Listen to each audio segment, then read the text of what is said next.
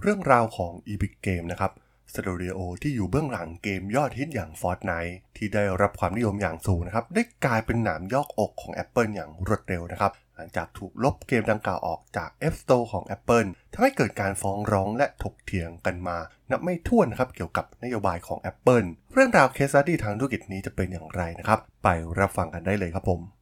You are listening to Geek Forever podcast. Open your world with technology. This is Geek Monday.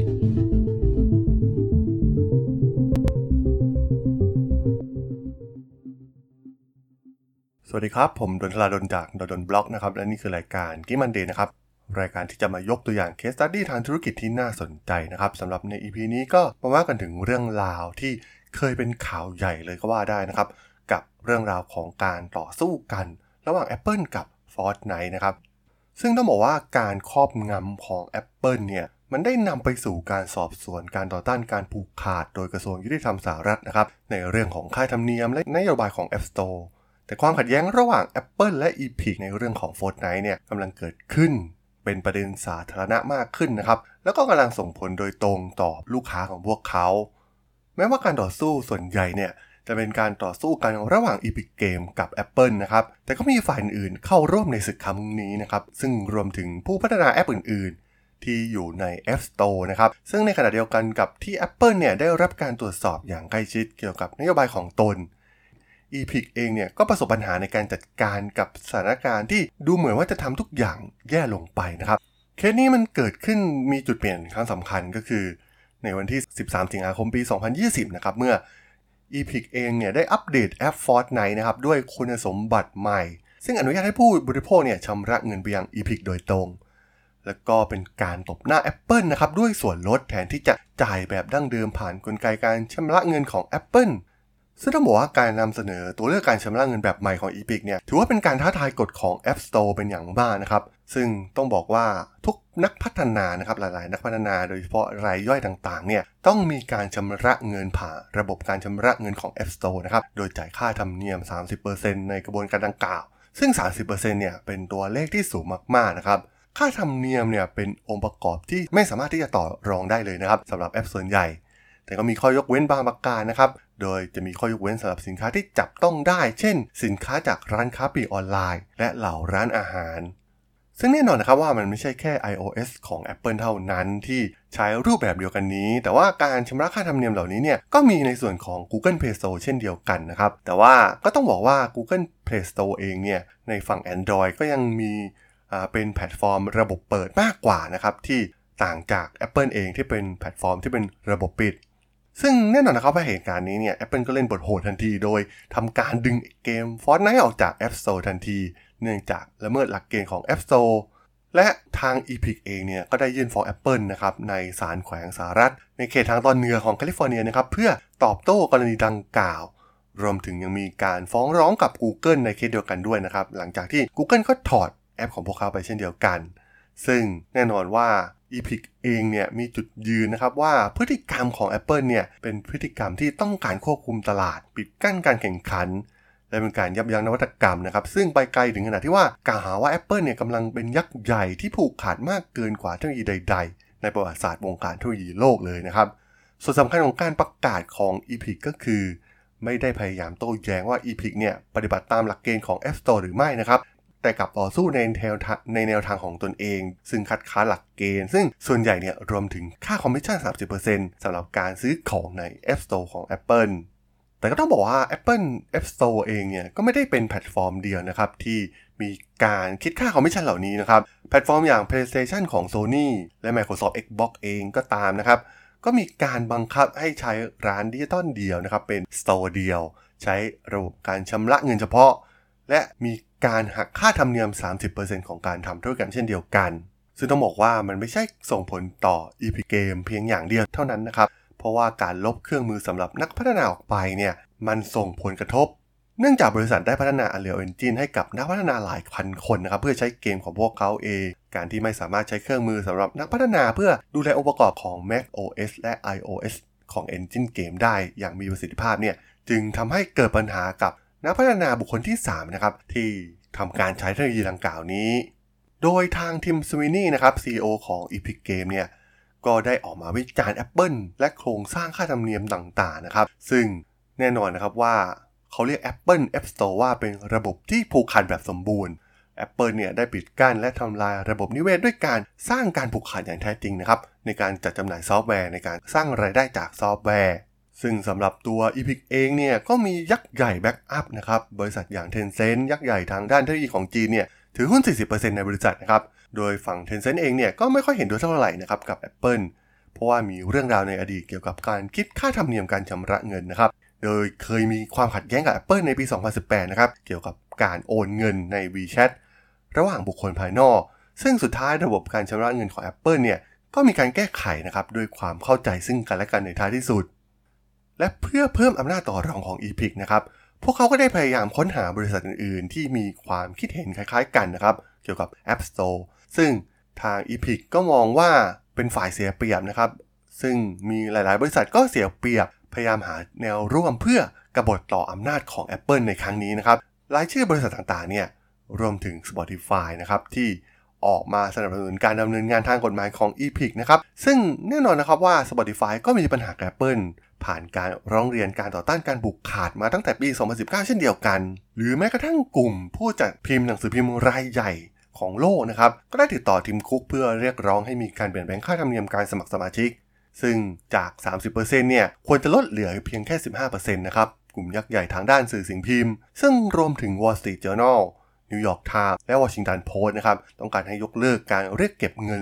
30%และลดเหลือเพียงแค่ 15%นะครับ ซึ่ง Apple ก็ได้ออกมาแถลงการตอบโต้นะครับ โดยให้ความมั่นใจกับลูกค้านะครับว่า App Store เนี่ยได้รับการออกแบบมาเพื่อให้เป็นสถานที่ที่ปลอดภัย และไว้ใจได้นะครับสำหรับผู้ใช้งาน และเป็นโอกาสทางธุรกิจที่ดีสำหรับนักพัฒนาทุกคน ซึ่งต้องบอกว่าสิ่งที่ Epic ทำเนี่ยก็ถือว่าเป็นหนึ่งในพัฒนาที่ประสบความสำเร็จมากที่สุดใน App Store นะครับ ซึ่ง Epic ก็ได้เติบโตกลายเป็นธุรกิจมูลค่าหลายพันล้านดอลลาร์ ที่สามารถเข้าถึงลูกค้า iOS ได้หลายล้านคน ซึ่งทาง Apple ได้เรียกพฤติกรรมของ Epic ในการเพิ่มระบบการชำระเงินที่เป็นกรรมสิทธิ์ของตนเองนะครับ แล้วก็เป็นการละเมิดค่าธรรมเนียม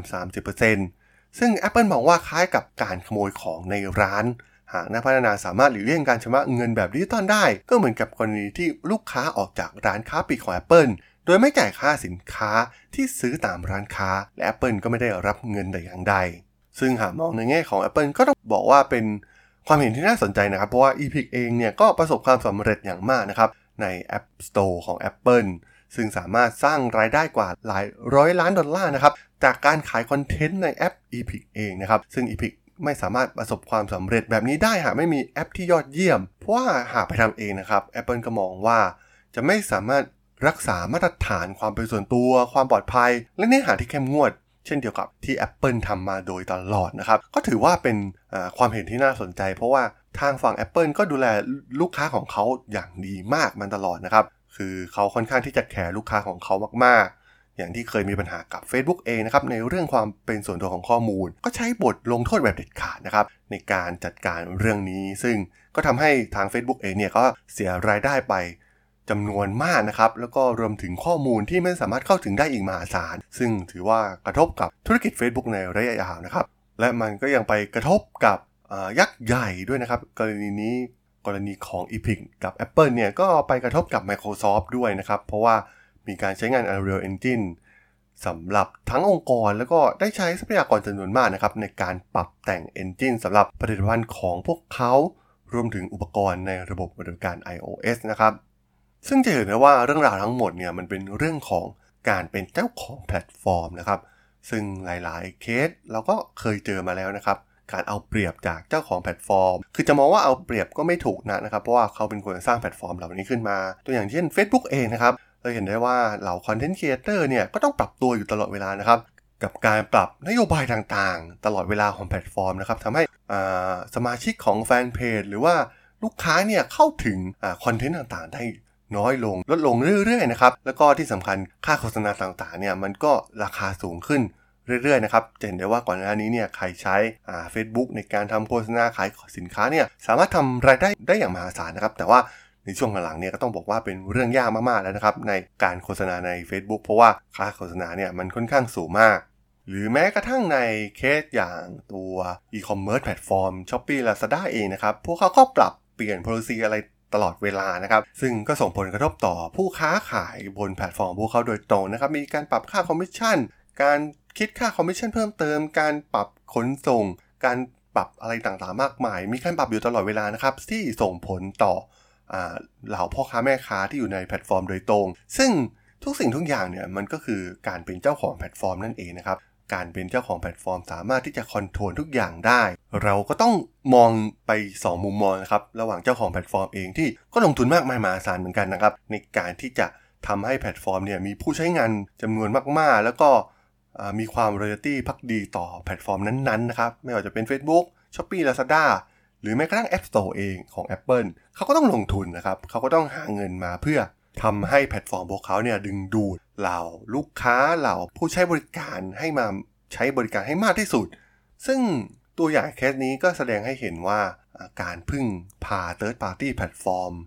มากเกินไปเนี่ยมันมีผลต่อธุรกิจในระยะยาวนะครับ เราไม่สามารถพึ่งพาแพลตฟอร์มใด ๆ ได้เท่ากับการมีแพลตฟอร์มของตัวเองอย่างในเคสนี้เนี่ยทาง Epic เองเนี่ยก็มองว่าพวกเขาต้องการสร้าง Epic App Store ขึ้นมาเองนะครับ เพื่อสามารถที่จะอยู่ได้ด้วยตัวเอง แล้วก็คิดรายได้ด้วยตัวเองแบบ 100%ทุกอย่างควบคุมได้ หรือแม้กระทั่งวงการอีคอมเมิร์ซนะครับ ในการขายผ่าน Facebook หรือขายผ่านอีคอมเมิร์ซแพลตฟอร์มใหญ่ๆเนี่ยมันก็ไม่สามารถที่จะพึ่งพาได้ในระยะยาวนะครับเพราะสุดท้ายเนี่ยพวกเขาอาจจะปรับอาจจะเอาคู่แข่งจากจีนมาแข่งขันโดยที่ เราอาจจะตายล้มหายตายจากไปเลยก็ได้นะครับ สุดท้ายเราก็ต้องมีการสร้างแพลตฟอร์มของตัวเอง ตัวอย่างเช่น การสร้างเว็บไซต์ของตัวเอง เพื่อให้เป็นพื้นที่ของเราที่เราสามารถที่จะ control ได้แบบ 100%เพื่อไม่ให้เกิดปัญหาเหมือนอย่างเคส Epic กับ Apple ในกรณีแบบนี้นั่นเองครับผมสำหรับ เคส Apple กับ Fortnite ใน EP นี้เนี่ยผมก็ต้องขอจบไว้เพียงเท่านี้ก่อนนะครับสำหรับเพื่อนๆที่สนใจเรื่องราวเคสสตี้ทางธุรกิจที่น่าสนใจที่จะมาเล่าให้ฟังผ่านรายการ Geek Monday ก็สามารถติดตามมาได้นะครับ ทางช่อง Geek Flower Podcast ตอนนี้ก็มีอยู่ในแพลตฟอร์มหลักทั้ง Podbean Apple Podcast Google Podcast Spotify YouTube แล้วก็จะมีการอัปโหลดลงแพลตฟอร์ม Blockdit ในทุกๆตอนอยู่แล้วด้วยนะครับยังไงก็ฝากกด Follow ฝากกด Subscribe กันด้วยนะครับแล้วก็ยังมีช่องทางนึงในส่วนของ Line แอดที่ a t a r o n t h a r a